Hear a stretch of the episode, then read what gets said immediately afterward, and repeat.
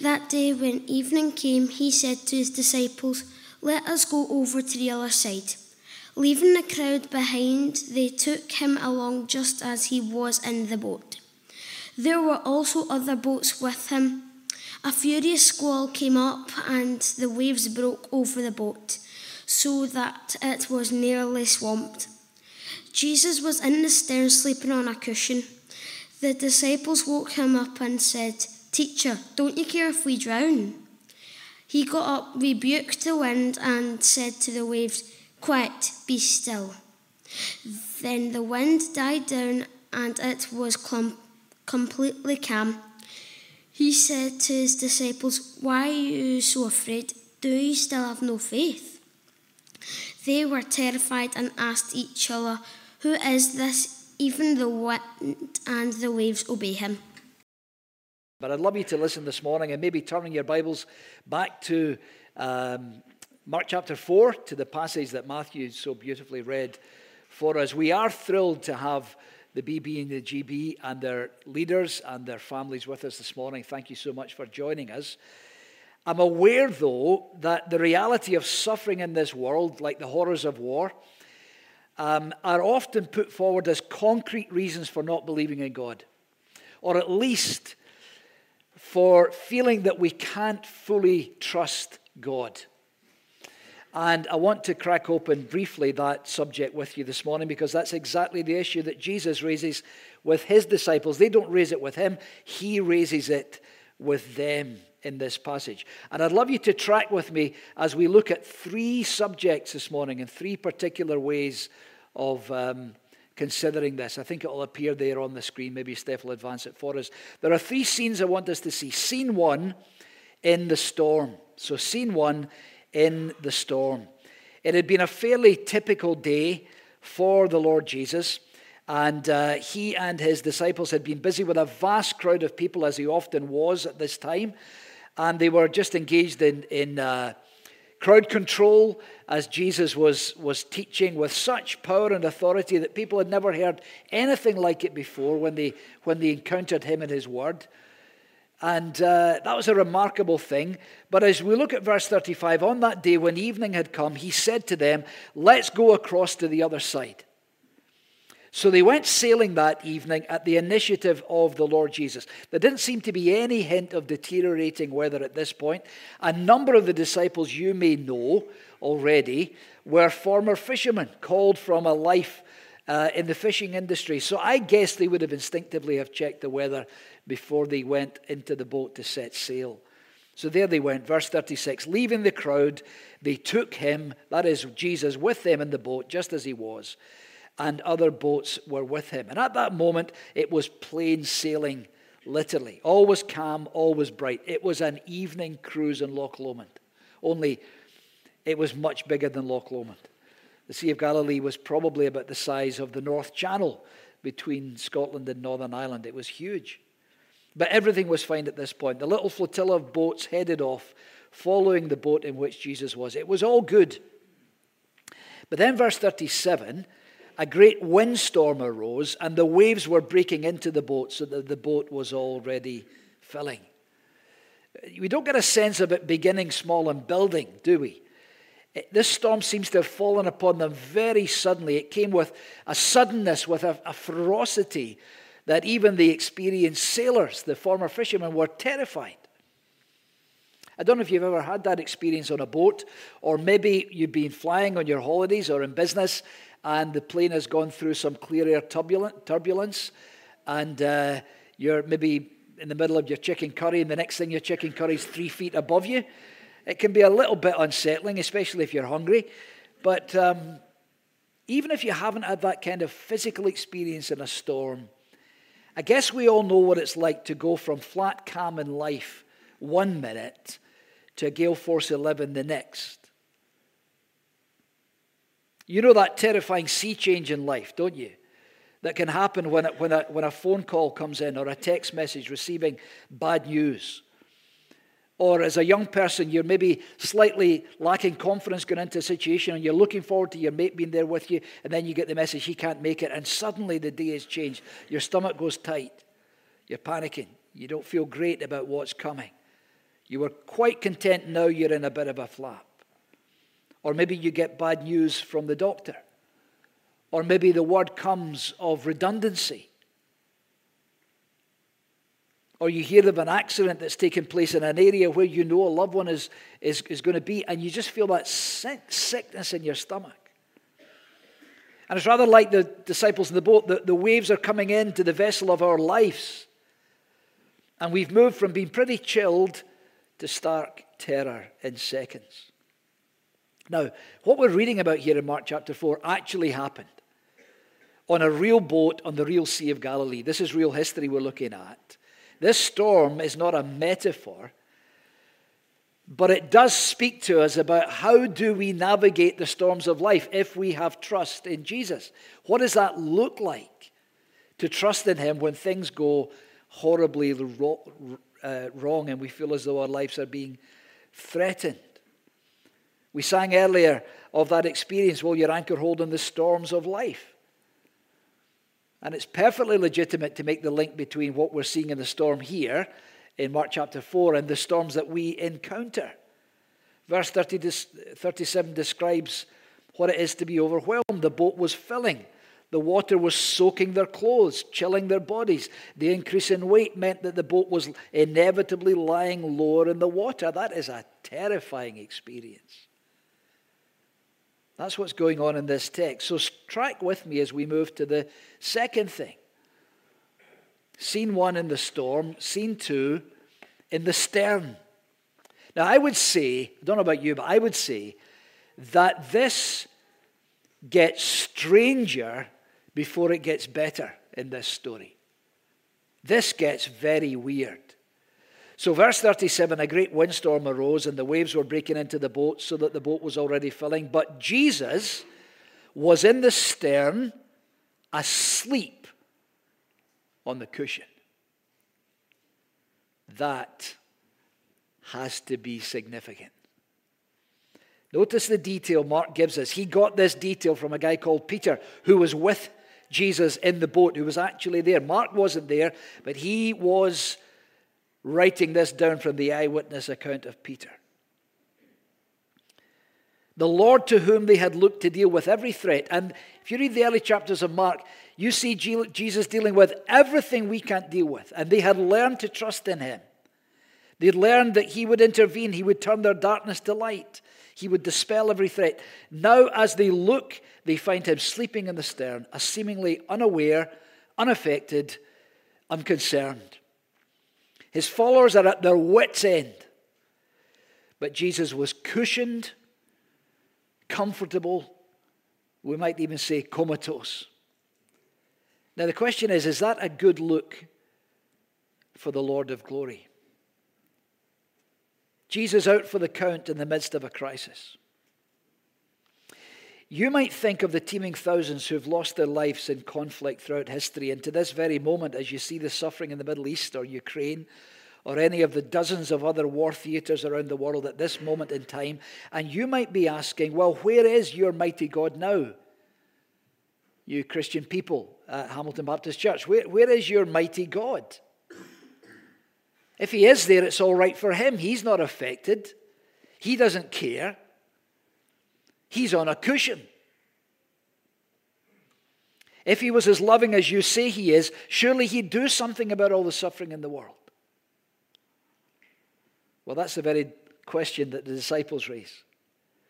Jesus was in the stern, verse 38, asleep on a cushion, but they woke him and said to him, Teacher, do you not care that we are perishing? That's some question, isn't it? Do you not care that we are perishing.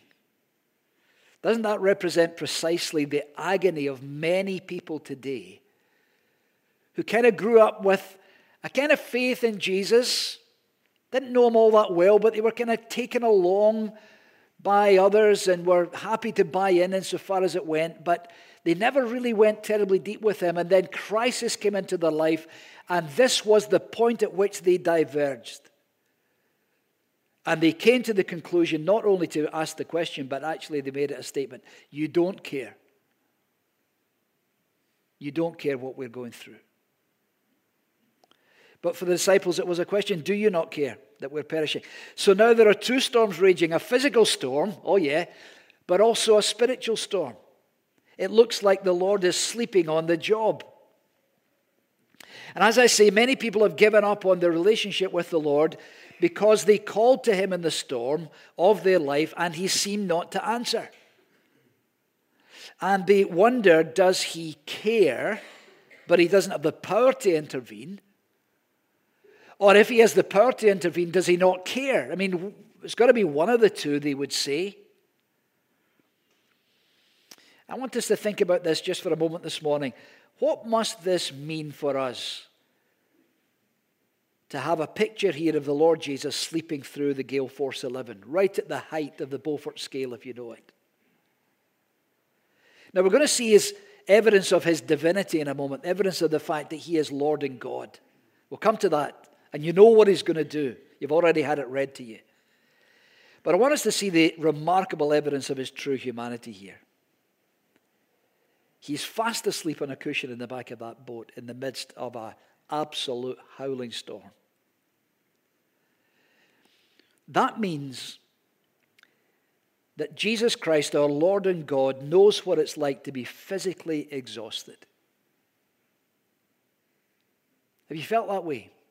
Some of these young people probably haven't necessarily had the, that experience. You've probably been tired at night, but once you're a bit older, you will know what it is to be absolutely exhausted because you get so much energy when you're young. It's fantastic. You hit the teams, you want to lie in your bed all day. I get that. But that's slightly different from just being absolutely overwhelmed with tiredness. We moved house at the end of last week and we had a busy few days. The removers came to our house on Thursday, and then on Friday we moved here, and we were getting everything sorted out. And uh, I was here last Sunday morning, and um, by Sunday afternoon, we went to my dad's for our, our lunch. And as we were sitting afterwards, it was either before or afterwards, uh, I was sitting on the couch just chilling out. And one of my delightful daughters took a very flattering picture of me catching flies. I'd sat in the seat, I'd somehow tuned out. The conversation around me just seemed to drift away, and the next thing I was gone. Now, I can do that anytime. I'm very skilled. I can sleep on a, on a stamp, as they say. But it does help me to know when I begin to get the staggers and feel absolutely exhausted that the Lord to whom I pray, He knows how that feels. Now, that points to the reality of His humanity. That is an indication of the fact that there is nothing you will experience that He doesn't know about. That's a very precious thing to us. How remarkable. But how do we learn to trust him? Just because he can fall asleep, how does that, how does that help us? Well, keep tracking. He awoke and he rebuked the wind and he said to the sea, Peace be still, verse 39. And the wind ceased and there was great calm. So now the one who is exhausted, who is a real human being, real flesh and blood like you and me, came into the world through the birth canal as we're about to celebrate at Christmas. Yes, in every way human like you and me. Now this one does something in the boat that I can't do. I can fall asleep, but I can't do this. He stands up and he speaks to the forces of nature that have no ears and no brain to process language. And yet the wind dies down and it is completely calm. The only other time you see power like this is in the world of the fantasy superheroes and comics and cartoons. The Lord Jesus isn't a fictional character, this is God in human flesh. He rebukes the forces of nature. That's a strong word. We sang earlier on of how he, at creation, set the boundaries for the land and the sea. And now the boundaries were being exceeded by the sea. And just in the way that the teacher comes in, you know what it's like, young people, when the teacher nips out to go to the common room for a coffee or a, a quick cigarette or whatever it may be, or to take a phone call as they always have to do mid double period. Whatever it may be, the teacher goes out and they say, Now look, just carry on with your work. How long is it before chaos breaks out in the class? Is it one minute, two minutes before one of the boys pings something with a ruler and you get a rubber in the back of the head and then it's World War III? And then what happens when the teacher comes back in again? Bang! The gifted teacher walks in, oh, everybody knows about it. Authority has been reestablished. A rebuke is issued. Suddenly you're all like mice. We've all been there. We've, we all know that experience. And this is what it's like. Jesus speaks like that in the way that a teacher would to a rebellious class. He speaks to the forces of nature, he commands their instant cooperation. And the wind and the waves that are displaced with his sovereign majesty, they listen to what he commanded and they do it. Now, sometimes the wind dropped suddenly, as suddenly as it rose in Galilee. Yes, that's true. But the sea never instantly calmed. If you know anything about sailing, even once the wind has dropped, if it has been high enough, the surface of the water remains choppy for, well, it can for days, but certainly for hours after the storm has blown itself out. Most things are beyond our control. But there is absolutely nothing beyond the control of the Lord Jesus. He rules over everything. That means he rules over calamity. That means he still rules over conflict. That means he rules over things like cancer. He rules over everything that threatens to overwhelm us. It means that he is not overwhelmed by the things that overwhelm us. Psalm 29 says he sits enthroned over the storm.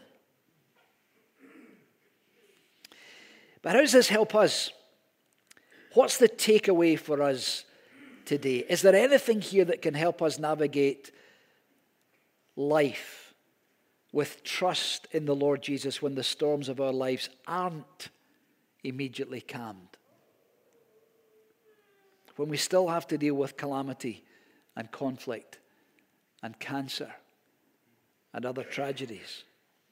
Well, let me draw your attention to what happened. Third scene in the stillness.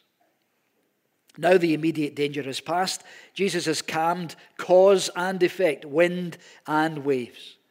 But that's not the end of what he's teaching the disciples here. The point is not, so I'm going to tell you what the point is not.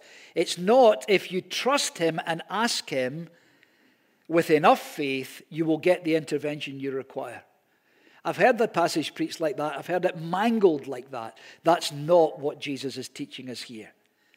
And we know that because in the stillness, verse 40, he said to his disciples, Why are you so afraid? Have you still no faith? Now, this is massive. So, if you've all that talk about sleep, if you've drifted off Please come back for these closing moments. Jesus is saying to his disciples, Do you still not know me? Do you still not trust me? Do you still have no faith in me? And why would he say that? Because they had woken him up in the storm and said, Don't you care that we're perishing? Don't, that you, don't you care that we're going to drown? And Jesus regards that as an evidence of having no faith rather than an evidence of having faith. This is a very important thing to understand. According to Jesus, it's an evidence of us having no faith when in the storm we go back to wondering if He cares. And don't we do that? We're happy to sing his praise. We're happy to trust him when everything's going fine. The storm comes, and suddenly, when he's not behaving in the way that we think he should behave, when he seems to be asleep on the job, we don't know if we can trust him anymore. That is very true to life. That's an expose of my heart. And I guess you can identify that with that as well. But according to Jesus, for us to think like that is to still have no trust ultimately in him. The living Lord is able to hold his people in the midst of the storm, even when he doesn't calm it instantly. And often that's the case. We're interrupting our series in 1 Peter uh, to do this this morning because I wanted something a, a, a, bit briefer and a bit more pertinent to the occasion. But what we're learning in 1 Peter is, is precisely this point that there is lots of suffering that comes into the lives of those who know and love the Lord, and we wish it wouldn't, but it does. And we're discovering week by week as we go through 1 Peter that God is sovereign over it and that He has the ability to hold His people in the midst of it. He's in the boat, in the storm with us. Now, Mark wrote his gospel sometime in the mid to late 50s to the mid to late 60s AD. That was a period of terrible suffering for Christians in the Roman world under Nero. Nero was a bit of a head case. He blamed the Christians for the burning of Rome. And that storm was not calmed before thousands of Christians died in the first century as martyrs under Nero's persecution. So Mark's original re- readers needed to know that there will be times when it seems as though the Lord Jesus doesn't know and doesn't care and is asleep. It may look as though what they're going through he neither knows about nor cares about. They need to know that neither of these is true. And Mark 4 is there to help them and to help us to know that he does know, that he does care. He'll not always prove that he knows and cares by calming the storm. He'll not make everything perfect in this world.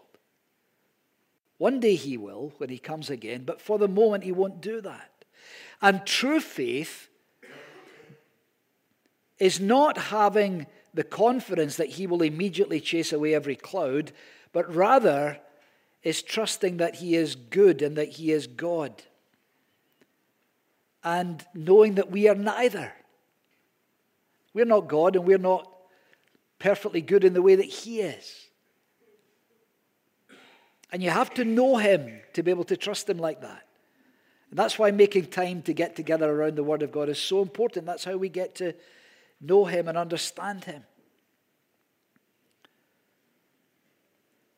And so, rather, we learn to trust Him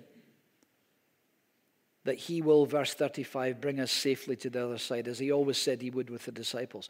So there are terrifying storms, there are fiery trials that come into the lives of the Lord's people.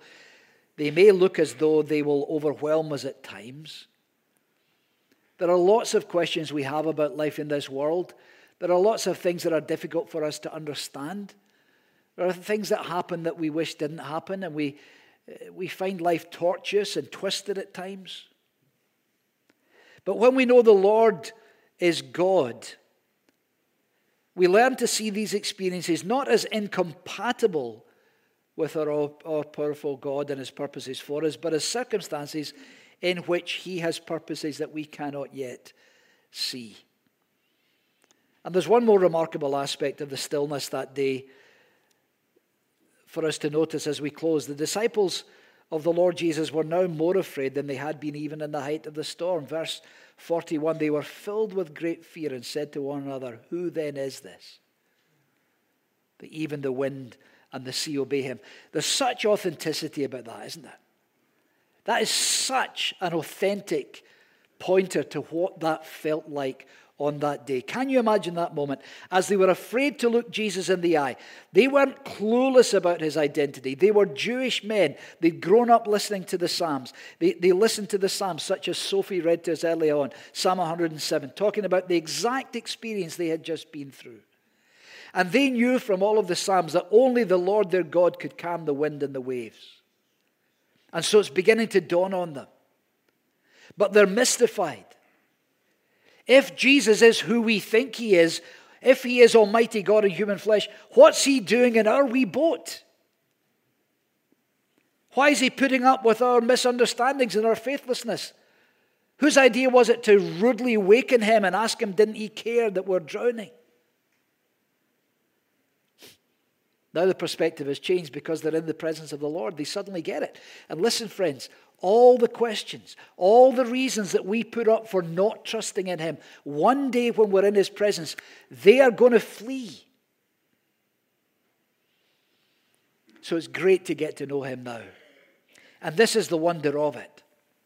Mark chapter 4 presents, presents this sovereign Lord in a body, in human flesh and blood, in a boat, in a lake, in a storm, with his people. And he was there that day because he, he had come to take flesh, to experience everything we experience, except he didn't sin.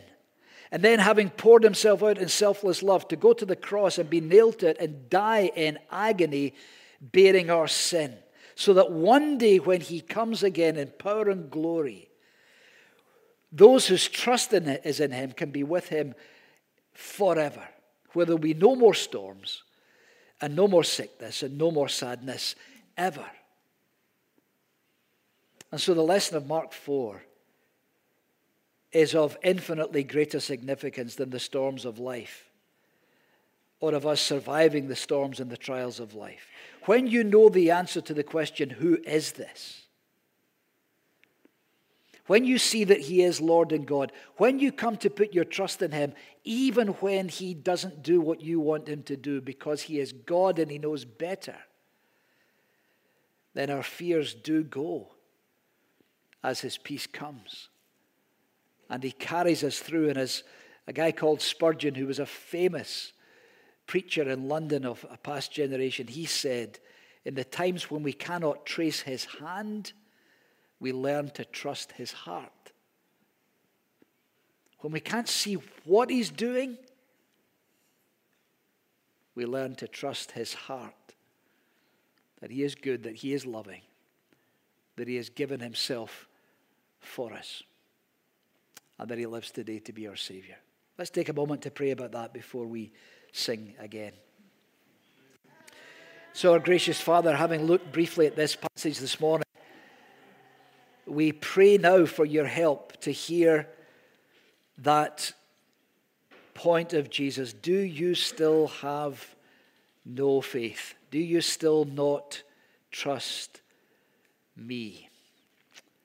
And thank you that there is all the evidence in your word that you are the sovereign Lord, that you are in control, even when that control looks different from what it would look like as we imagine ourselves to be in your shoes.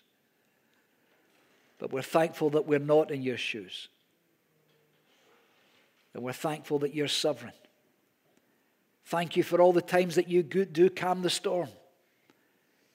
But grant us to have our faith and trust in you in those times when you don't. And I pray for anyone this morning who, who has been deeply unsettled by this world who tries to reconcile what they see with the truth of there being a loving, powerful God. Grant that even this amazing few verses from history would speak powerfully into our lives today, and some would come to put their trust in you. In Jesus' precious name we ask it. Amen.